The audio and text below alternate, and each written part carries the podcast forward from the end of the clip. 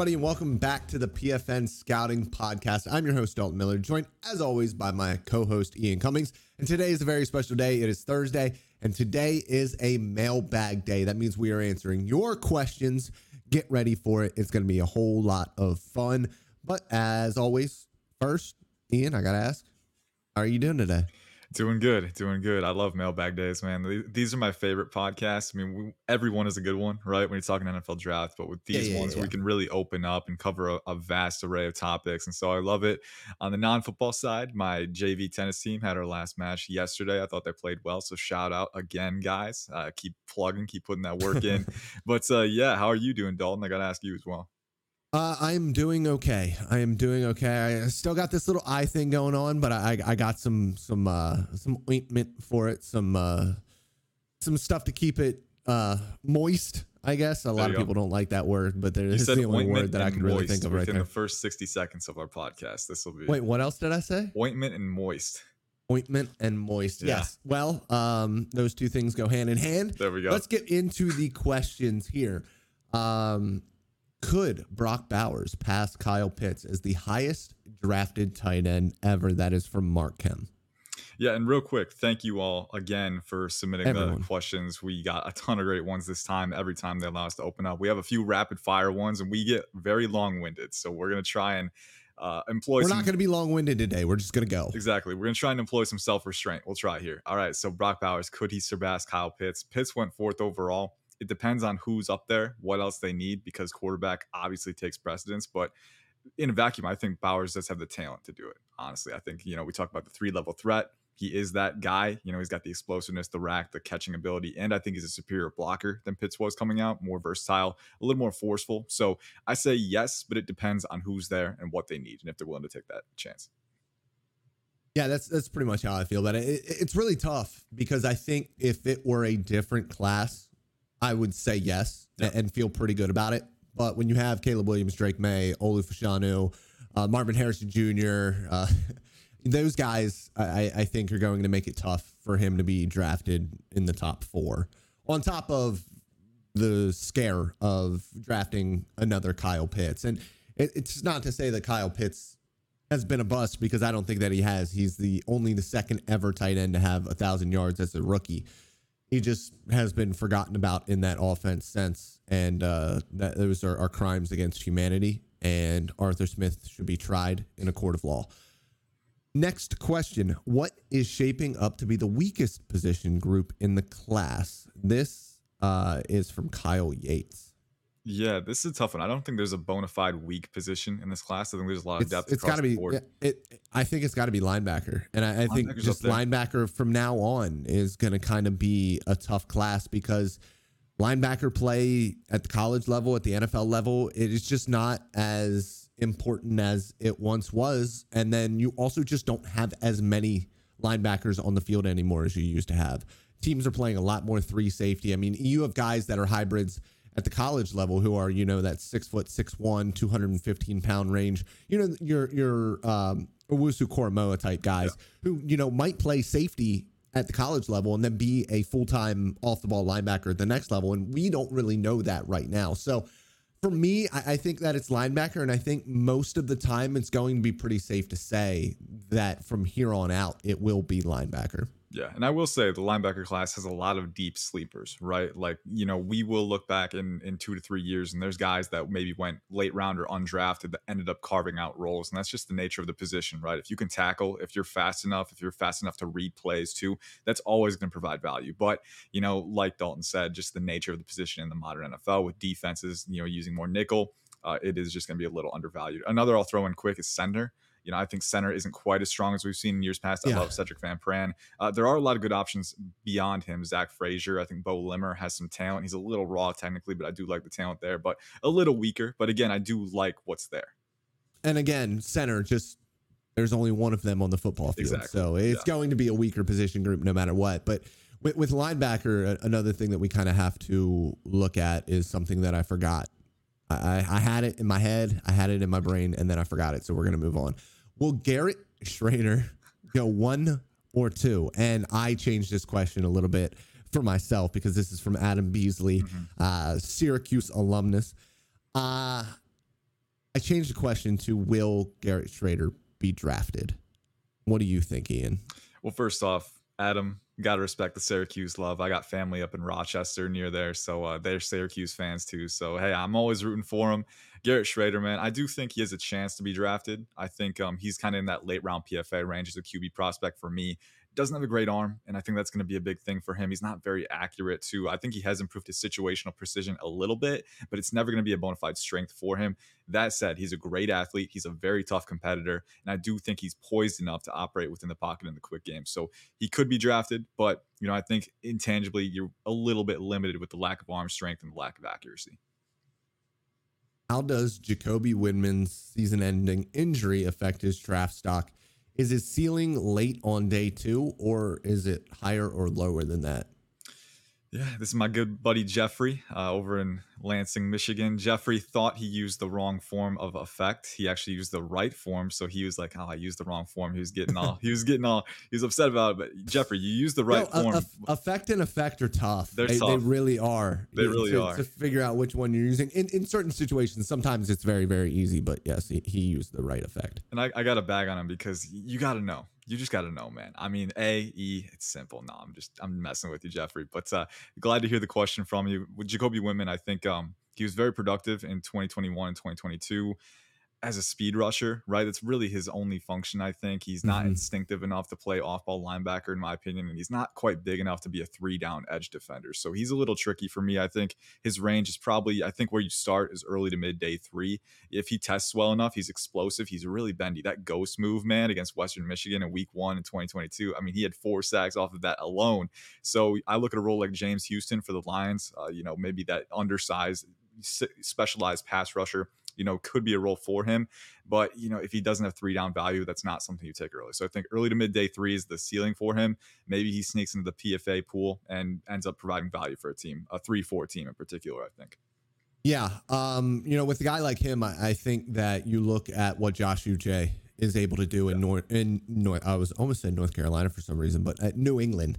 Um, playing 20, 25 snaps a game at most and getting five, six pressures each time he goes out there because of that athleticism. And you're right. I, I don't think that he has three down potential, and that is going to drop him in the draft. Uh, he obviously isn't as productive as Josh Uche was at Michigan or as good of an athlete, I think, as Josh Uche. The season ending injury makes the things a little bit more difficult. But I do think that guys like that, particularly in the NFL today, where we are becoming more specialized in what guys are doing. I think that a third down pass rusher type is actually incredibly valuable. And if you can find one of those guys in rounds four to round seven, that is huge, huge value because he is bringing you a couple of sacks, you know, here and there. So uh, I, think that day three is the the proper range for him. Yeah.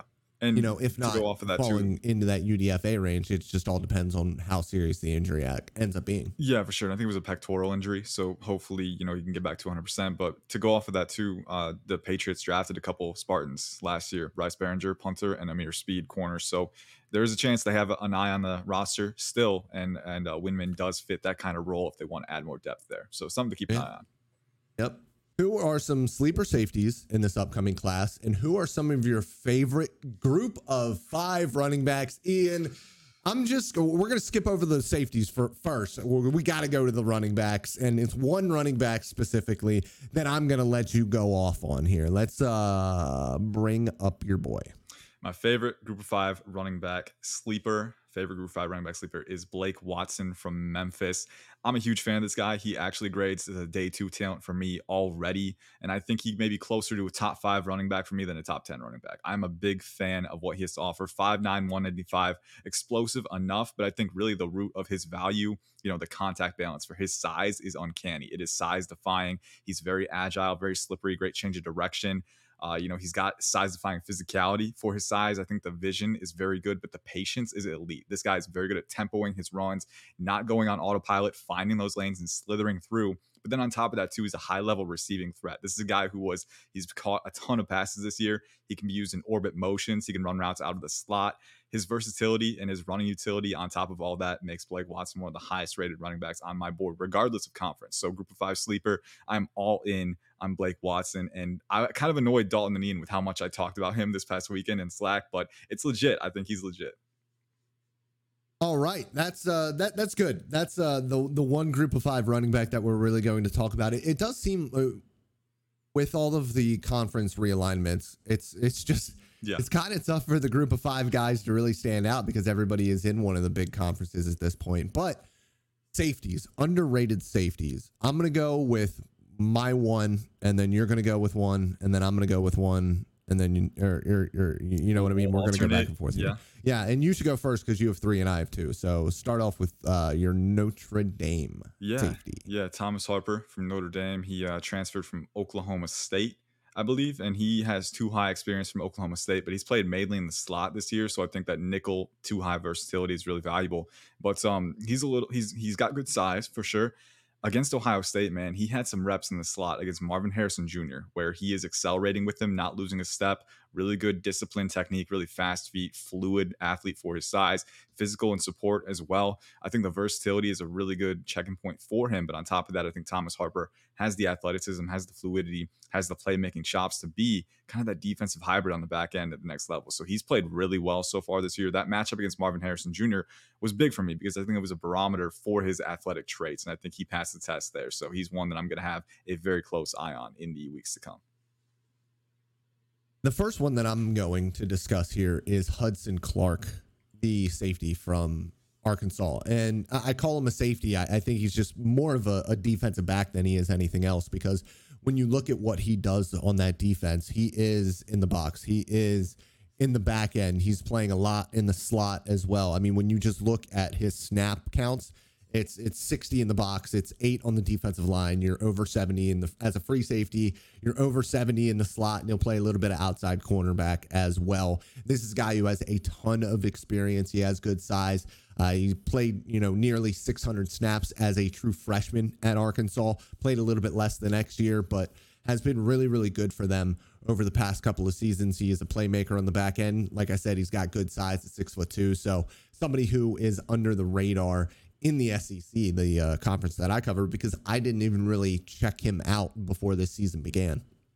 I was actually gonna write down Hudson Clark, and I saw you did, and I was like, "All right, we're good." Yeah, he's he's fun, man. I think he has corner experience pre-existing too, so he's fluid, super explosive. I mean, when he's able to extend his strides, it's it's uncanny. So very fun player. Another guy that's six two, really good range on the back end, really good playmaker as well as Jay Stanley from Southern Miss. I believe he had five interceptions last year. He's already on a torrid pace this year, but he's that six two rangy center fielder who can play two high, single high, really good length and catch radius as well. I think he's physical enough coming downhill, uh, and he's fluid enough for his size too. A tight, efficient back pedal. You know, I think this is a guy who's the production really shows how he stands above his group of five competition. And later in the cycle, he's got the production, he's got the athletic traits. One of those guys where you know don't overthink it too much. I think he's really going to be a rising sleeper as we go on.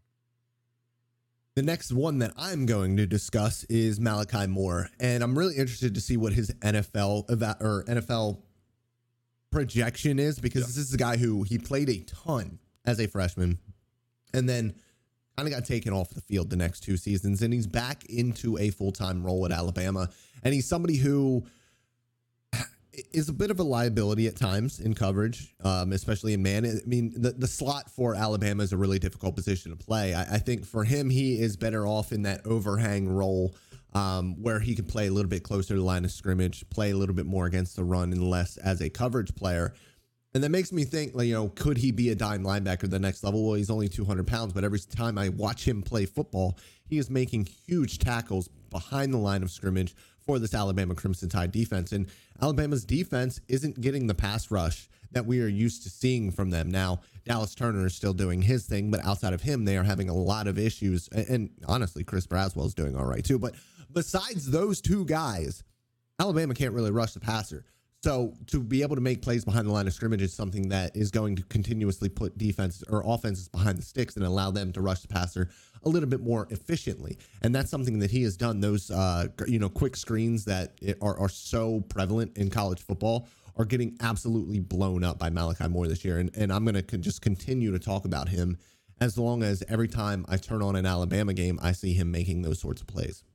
Yeah, the physicality in particular is one thing that I think will really translate in the right role. And he's and he's level. not huge, and that and that's kind of my problem. I I I wonder about what he is at the next level because he is probably sub 200 pounds at the end of the day. I, mm-hmm. I just mm-hmm. don't know if he has the coverage chops on the back end, because we haven't really seen him play much on the back end as a safety. And he definitely doesn't have the one on one slot capability. So, what is he at the next level is, is more of my question. He's, he's a good football player. He just might not fit in a lot of spots at the next level. Mm-hmm. But that's the thing. If you can get him at the right value, then it can be a good pick. So yeah. it's something to keep an eye on.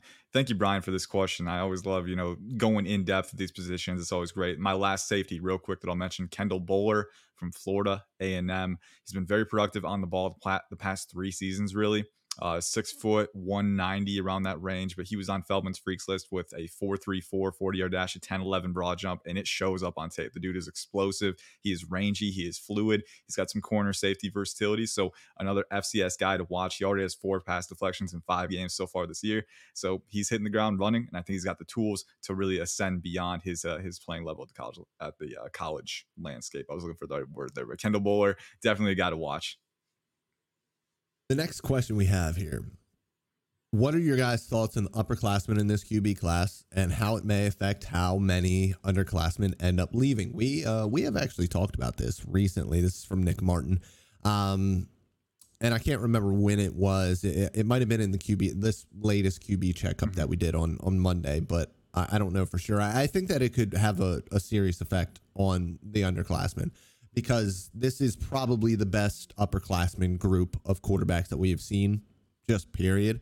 There's talent up and down with them. So I, I, do think that there are some younger guys who might just opt to stay another season at the college level instead of, you know, playing their hand and, and going pro. But, you know, when we look at our top tens here that we're about to do, I could see a couple of these guys staying at the college level for a year. And when I go through them, I'll say who I think that those people are.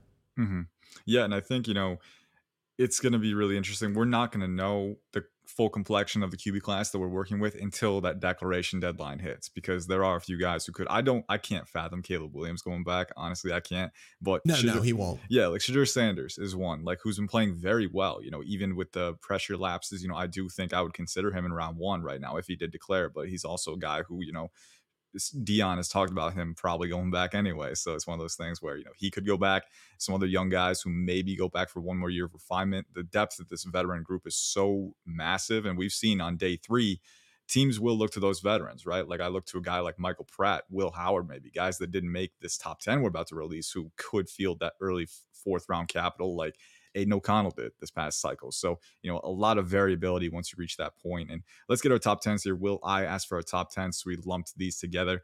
I've got these actually came out pretty similar, man. And I bumped up Jayden Daniels after after the fact. I was like, you know what? The more I think about it. So number one. Not high enough. Not, not high, high enough. enough. Honestly, man, I swear. Hey, this is very uh what's the word? It's very um fulfilling for you, Dalton. We were talking about him preseason. It's like he might be in the top 10, maybe not. I mean, he is playing his way up the board, right? And it's legit. So Jayden Daniels has to get a shot out there. But I got number one, Caleb Williams, two, Drake Maye, three, Shedeur Sanders, four, JJ McCarthy, five, Michael Penix Jr., six, Bo Nix, seven, Cameron Ward, eight is Jayden Daniels.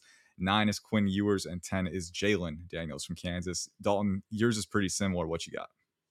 Yeah, uh, Caleb Williams number one, Drake Maye number two. Both of those guys will probably uh, declare for the NFL draft. Shedeur Sander, or wait, sorry, JJ McCarthy is number three. Shedeur is number four. I think both of those guys could end up going back. I, I think JJ McCarthy or Shedeur could both be the QB one in next year's class mm-hmm. if they were to stay for their senior season. I, I do think that just from a um, an evolution standpoint, I think that both of them could use another year at the college level. It's really tough because Michigan just hasn't really played anybody yet. So I, I really want them to get into that Big East or yeah, Big East schedule, Big Ten schedule, and make things a little bit more difficult on him. After that, at number five, I have Michael Penix Jr. At number six, I have Cam Ward. At number seven, I have Bo Nix. At number eight, I have Jayden Daniels. It was really hard for me to keep Jayden Daniels underneath Bo Nix, but I did. Quinn Ewers at number nine and Jalon Daniels at number 10. We really only had JJ McCarthy and um, Sanders mixed up in this. So mm-hmm. very, very similar uh, thoughts about the quarterback class right now. JJ is just like I love the physical ability. Believe me, like I've been very high on that through the process. But against like Bowling Green, right? Against uh, I think uh, Rutgers as well. Um, you know, mainly Bowling Green, but he hasn't even gotten into the thick of Big Ten play, and we're still seeing a few of those ill-advised decisions where he's trying to Yeah. force it when he shouldn't. I think you know the first two games he showed a ton of operational growth, but I want to see him sustain it before I move him into that top three range. I think Shedeur right now has a little bit better measure as a decision maker when it comes to that. But both guys are very talented uh, I, for their I age. agree with that. I, I agree. Um, I just look at that arm and I can't. I can't help. Dude, his his Uh, arm is JJ McCarthy's arm is ridiculous. he's got a hose for sure. It Yeah. just it's very it's very fun. Um, with the state of the running back position in the NFL, how do you think it impacts this year's running back class? There's no Bijan or Gibbs, so when would you expect to see an RB one come off of the board? That is from ADI Avery. Thank you, Avery, for the questions. Uh, I believe we will get them every single week, and that we ask of them uh, from you. You have been fantastic so far. Keep them coming. Yeah, it's been it's been great to see your name popping up, Avery. Appreciate you as always. This is a tough one, man, because like the running back position, I'll just defer to the broad scale. You know, if there's not a Bijan level prospect, and Jahmyr Gibbs was unique too because his versatility, I think, and uh, especially for how that fit projected. Unique, the but it's amazing that he went that high. Because, yeah. like, like, I, didn't liked Gibbs, but he's a, a sub 200 pound running back. Yeah, And Detroit, who drafted him with the 12th pick, is still not using him. yeah. Th- th- They're not using him. And and running backs these days have their most productive seasons from years one through years four. So what exactly are we waiting for here? With Jahmyr Gibbs, who has been incredible when he actually touches the football so far. hmm And my my theory is they're still waiting for more time to fully implement his skill set, right? Like it's going to take time for them to really get a full bearing on how they can utilize him, and you know, like projecting him as a receiver. You know, he has a ton of upside there, but it's going to take time for him to, to implement him into various concepts and things like that. So, you know, I could see that, but at the same time, David Montgomery playing well. You know, he's got some of the veteran things down more than Gibbs does. So. I can see that. But back to the question, right? If there's not a Bijan level prospect, Bijan is a running back who changes the offense, right? He's a guy who can really compensate for poor offensive line play. He provides very high value as a receiving threat. You know, he is the full package. If there's not a guy like that, running back is such a dependent position. I it's tough for me to see too many sneaking in round one. I think if there's a team at the back end of round one that is strong enough where it can be a luxury for them, then you put a talented running back like TreVeyon Henderson, who's playing very well, into that situation, right? But aside from that, I think we're going to see most of the running backs come off the board at the top end of round two. I think that's where we're going to start to see them. And TreVeyon Henderson could be in that group. Will Shipley is a guy that I really like, and he kind of kind of fits that versatile mold that elevated Gibbs so much. Raheim Sanders could be a guy. Trey Benson has shown more receiving upside this year, so maybe him. Um, there's a few guys for sure in that group, but um, I think if there's not a Bijan level guy, it's tough to guarantee round one capital for them. Thoughts on what the Arizona Cardinals need heading into the 2024 NFL draft with a lot of draft capital, obviously. Defensive line, edge, cornerback, OT, wide receiver. They need talent everywhere. This is from White NFL 121. I, I think he just answered his own question right there. You, you can go anywhere with the Arizona Cardinals, and I don't think that it would be a poor decision. I, I like what this football team is right now because I think they have been playing incredibly well coached. I think that it's a team that on paper shouldn't even have chances in most NFL games. Yet, because of the offensive structure being so good and because that defense plays with its pants on fire, they are keeping up with teams that are much more talented than them and beating one of the three to five most talented teams in the NFL in week three. So, when I look at this team, I think you just continue to build off of that and say, hey, this roster, we can go anywhere with it. So let's go out and take the best players that we can at in the most important positions. So if you have a left tackle and you want to upgrade over DJ Humphrey, go and do it. Take Joe Alt, take Olu, whoever you have, wherever you have them. Take one of those guys. If you want to move Paris Johnson over to the left side and you want to draft JC Latham to play right tackle, go ahead and do it. If you want to take Kool Aid McKinstry to play corner, you absolutely need help on the outside at corner. So, yeah, go, go ahead and do that. It just, whatever player you have graded highest at a position of need that is also at a, a relatively important position when we look at the landscape of the NFL, go for it. It doesn't really matter who it is. Mm-hmm. And things have changed to now since the start of the season for the Cardinals. With summer mock drafts, they were projected by a lot of people to have the first two picks, right? With the Cardinals and the Texans.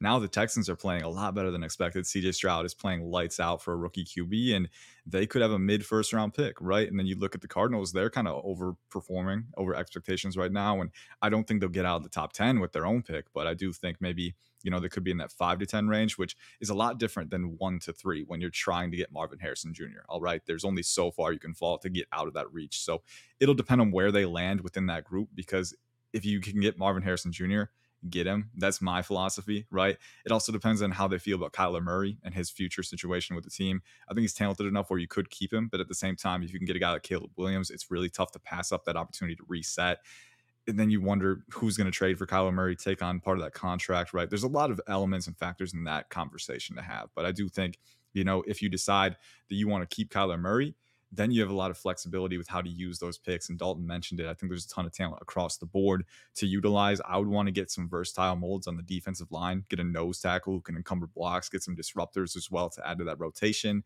Um, I think target those premier positions like tackle, defensive tackle, edge rusher, corner, early, wide receiver if you can get Marvin Harrison Jr. Uh, but overall, I think there's a lot of flexibility. They're in a state in the rebuild where, you know, really there's not a ton of restrictions. Just try and strengthen the roster in the best way possible. I'm going to skip this next question and we are going to save it for next week instead, or the next time that we do one, because we uh, have already answered a, a, a, question from Avery this week. And uh, we're kind of pushing up against it. Not really. I just, you know, you don't want to make them all 45 minutes long. You know, we, we talk a lot here. Yeah. Who is your favorite wide receiver prospect who isn't receiving much national attention right now? That could ascend into the day into day two contention. Another question here in the same vein. That was from Ollie Hodgkinson, our fantastic colleague over at the College Football Network. And the, the other one, because synergy, they, they have the same brain. Late round wide receiver sleepers who could make immediate impacts. That's Cam Mellor, the leader over at the College Football Network. They both had receiver questions because they are the same person at this point let's let's go for it. You go with your one. We'll, we'll go back and forth like we did with safeties. Mm-hmm. Now this one's tough because I think um, before the season I would have said Roman Wilson, but he's playing himself in the day yeah, two, maybe early day two range, right? So he's he's been he's been one that I'm high on for a while. I think his athletic traits are kind of reminiscent of Chris Olave, the explosiveness, the speed, but also the curvilinear acceleration to be a really efficient route runner. So very excited to see what he can do. But he that ship has sailed. He's rising far too high. I would have said Will Sheppard too, but he was really productive to start the year. So I think he might be sneaking into that day two. I think there's still a chance he sneaks into day three. So I will yeah. say Will Sheppard. I'll sneak him in there. I think another really good route runner for his size, really good catching instincts, slippery rack threat. But one more guy that I'll mention really quickly is Colbie Young from Miami, six five. I want to say 215, 220 size speed freak. I mean, this guy is explosive. He can stack defensive backs, really good catching instincts down the field. I think if you're looking for a big play threat, late day two, a guy who can, you know, stretch those seams and be that explosive boxer outer, you know, of the football, you know, and uh, on those seam targets and those boundary throws. Uh, Colbie Young to me has a lot of traits that fit that mold. So I don't know if I'd take him before late day three or late day two. But um, if you're looking for a big play threat to bank on with those tools, he definitely fits that profile. I love how we asked a question and then you just went on and just went through three receivers who you did not write down on the show script right now. Guys, this is how Ian's brain works. He can't stop talking it's bad. about college football prospects. It's a problem. Man. He just he he wrote he wrote down the, the guys he was going to talk about and then his brain said oh wait there's so much more to talk about here right now. And then he went for it and i love that. That is what i love about ian. All right my guy my number one guy is texas a&m wide receiver slash running back at one point kind of Ainias smith. Somebody who smaller guy we do not have a ton of small guys in this class. Somebody who will work particularly specifically out of the slot, but can play in the backfield as well. I actually really like his vision in the backfield, and I believe the Shrine Bowl 1000 had him listed as a running back. So if he could beef up a little bit, I could actually see him playing that position at the NFL level. I'm sure he wants to stay at wide receiver, and I can understand him wanting to stay at wide receiver. I just think that he is a weapon, somebody who you do get the ball around the line of scrimmage, get him on manufactured touches, and let him do his thing after the catch. I think is a ton of fun. Plus, he will bring upside in the return game as well. Yeah, he's a good uh, versatile piece, right? I think he played running back in high school too, so he's got that experience. So that's fun. You always bank on those guys. Have we gone over our sleepers yet for Cam's question? Uh, no, are, were Joshua and Isaiah yours? Yeah, that's right. I just did sleepers. I didn't do any of the day two. I got you. I got you. Contention stuff, just because for me, I have no idea. There's yeah. like 30 wide receivers that I think right now I'd be like, oh yeah, he's a day two guy. No, he's not a day two guy. Not in this class. He's not. Mm-hmm. So uh, yeah, let's let's go over the sleepers. Real quick, Ainias Smith was my first one. Yeah, real quick, I'll, I'll go over mine. Joshua Cephus from UTSA, and I know Cam and Ali are probably big fans of him. They like that UTSA Roadrunners team, and for good reason. It's a very talented squad. But Josh Cephus, um, Zakhari Franklin transferred out, and there were targets to give, and Cephus has been very good again, very productive again. One of those guys who was around 6'3", 190, really lean athlete, but really smooth route runner. I think really flexible for his size. He's got good hands as well. So one of those guys going to be a chain mover, but he's got some slippery rack ability where, you know, he's not that guy who can bowl over contact with his frame, but he can kind of scrape through arm tackles. He keeps his legs moving. Uh, you'd like to see that. So I think he's one of those lean six three athletes who's got some versatility too on top of his route running ability. So, you know, I don't want to say Puka Nacua, but maybe Puka Nacua very light, ultra light, right? On on round six or round five, right? Josh Cephus, if you can get him, I think there's some upside there. And then uh, Isaiah Williams, the change of direction is absurd. Another very versatile player who I think has been diluted by Illinois' passing offense. Get him in an offense where you can scheme him touches uh, on whatever you want to do, and I think he can really break out. My second guy is, and this was really tough. I was like, which white wide receiver in the SEC do I want to go for here?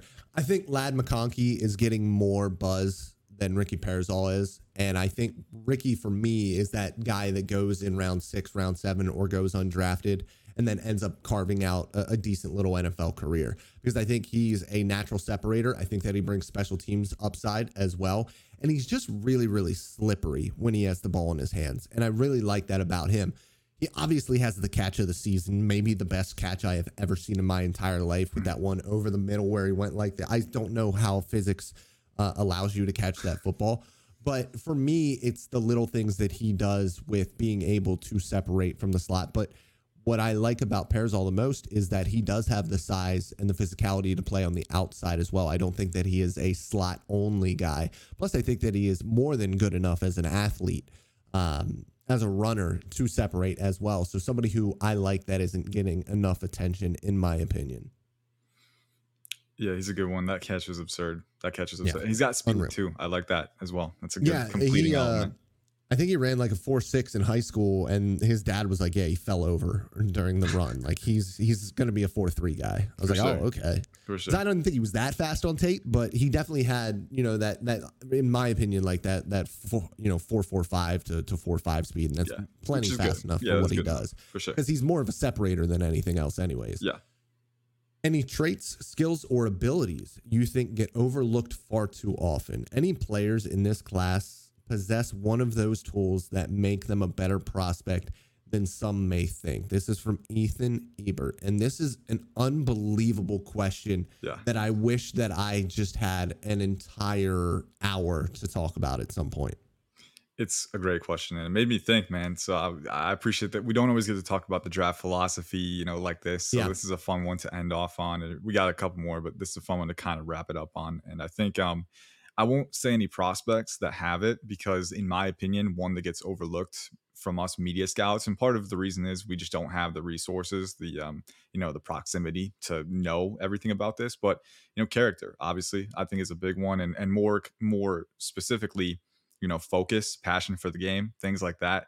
You know, it's one of those things where you can't take what you see from a player in your limited perception at face value, right? Like you can watch interviews and stuff, but you know, it's not going to give you everything. But you know, if you do see that from someone, notice it. That's that's my my insight, right? I interviewed a few players at the Shrine Bowl you know, Zay Flowers obviously had it for sure. But another player that I interviewed was a Rutgers safety, Christian Izien. And this is a guy who was all business. I mean, the dude's rocked up. You know, he definitely looks the part. But, you know, right when you were talking to him, you can just feel the focus and the passion for the game. And, you know, like his answers were succinct, but also descriptive, right? You know, he's got that passion. He knows what he's talking about. You know, and he's just very down to earth. You know, when you see, when you feel that passion and that focus, you know notice it because that does matter especially when they're when you're investing in the person not just the player and we've seen what Izien has done. You know, he went undrafted. He's already their starting slot defender. He's already been really productive through four weeks. So, you know, when you notice it, or when you see it, notice it. Don't just overrule it. Don't take it at face value because you're not going to know everything from just one interview. But, you know, sometimes you get those little glimpses of it and just don't ignore it take it in value and kind of let it complete the entire puzzle because that's one of the most important things right? We can scout and we can talk about traits all day but that mental element is just as important if players are going to maximize their tools to the next level.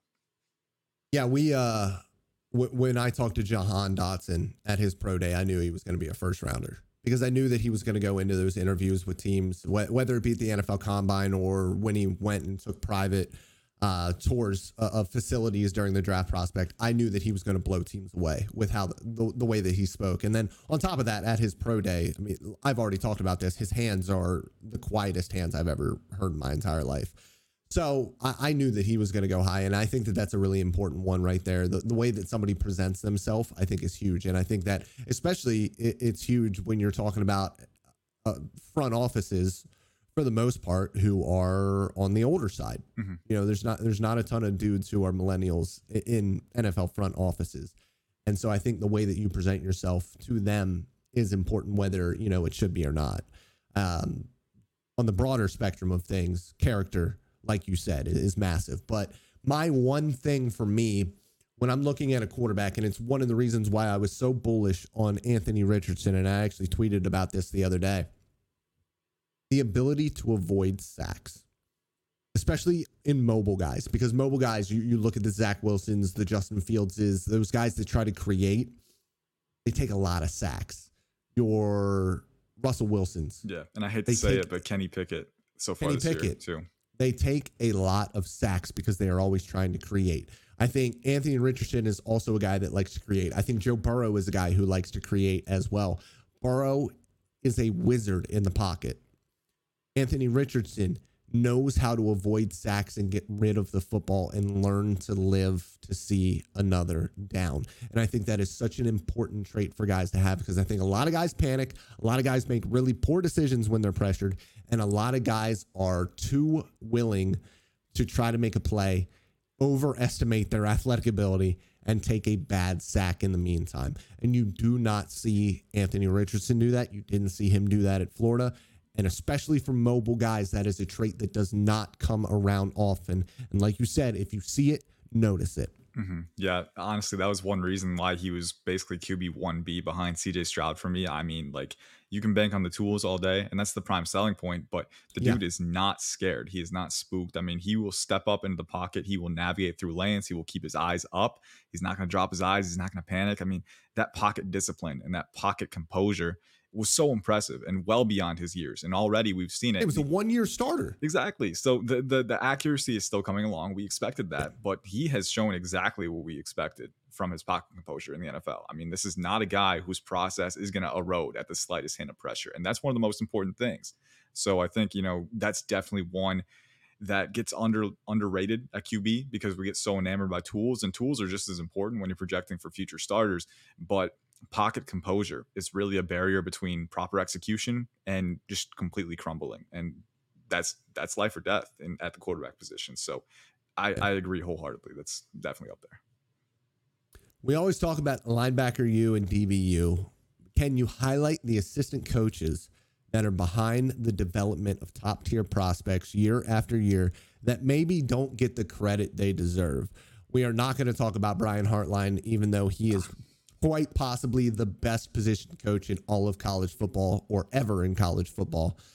I'm going to go with a huge name that is talked about every day in the college football landscape, but doesn't get talked about enough for his contribution to the defensive backfield on his own football team that is Nick Saban. I think he is the best defensive backs coach that we have ever seen, period, flat out. I think he's unbelievable what he has done to evolve that position.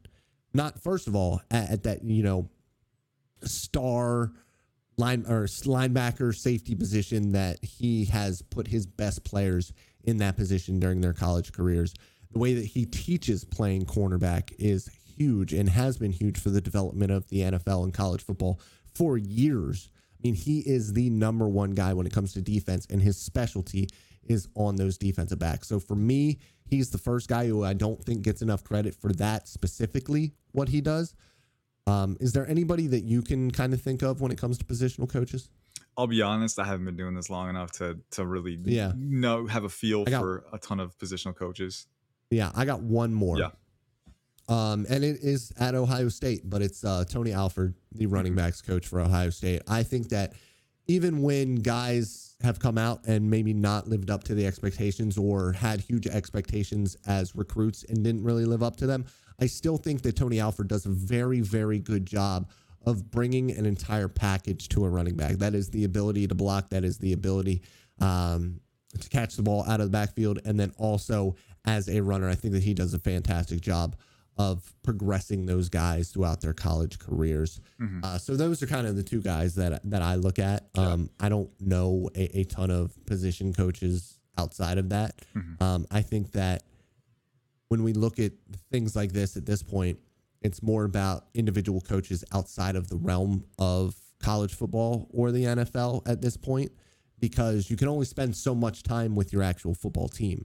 Now, at the college level, it's a little bit different. You're around your team a little bit more, but all of these guys in the summer go home or, or go somewhere else to train somewhere. And that's where they're really putting in the most of their technical work. for sure. This question was from Barnabas Lee. Barnabas Lee. Yeah, and this was a good one. I'll answer your next question, which was, you know, how does the transfer portal impact the evaluation process? Real quick, um, because I know you you mentioned, you know, is it just effort or is it needed of a change of scenery? I think the, the biggest thing, the most foundational thing that the transfer portal says is that this player needed a change, right? For himself, for his usage, you know, he needed a change, right? It's up to them to make the most of that change, but I, I don't fault them if they seek out a transfer portal. I think at the end of the day, it's just about maximizing your opportunities and you see what they do with it, right? It's one of those things where, you know, okay, you needed a change. Let's wait and see if you make the most of it and if it's the right change for you. And sometimes guys hop around even after that. So not everyone works out, but it's one of those things where you don't fault a player for seeking a change because there's so many different variables that go into a player's college career. Um, you just kind of see where they go with it and what they do with it. I think that's the most important thing. All right, let's get out of here. As always, and we're just going to get out of here. Uh, Thank you guys so much for asking the questions. As always, I love you. Goodbye.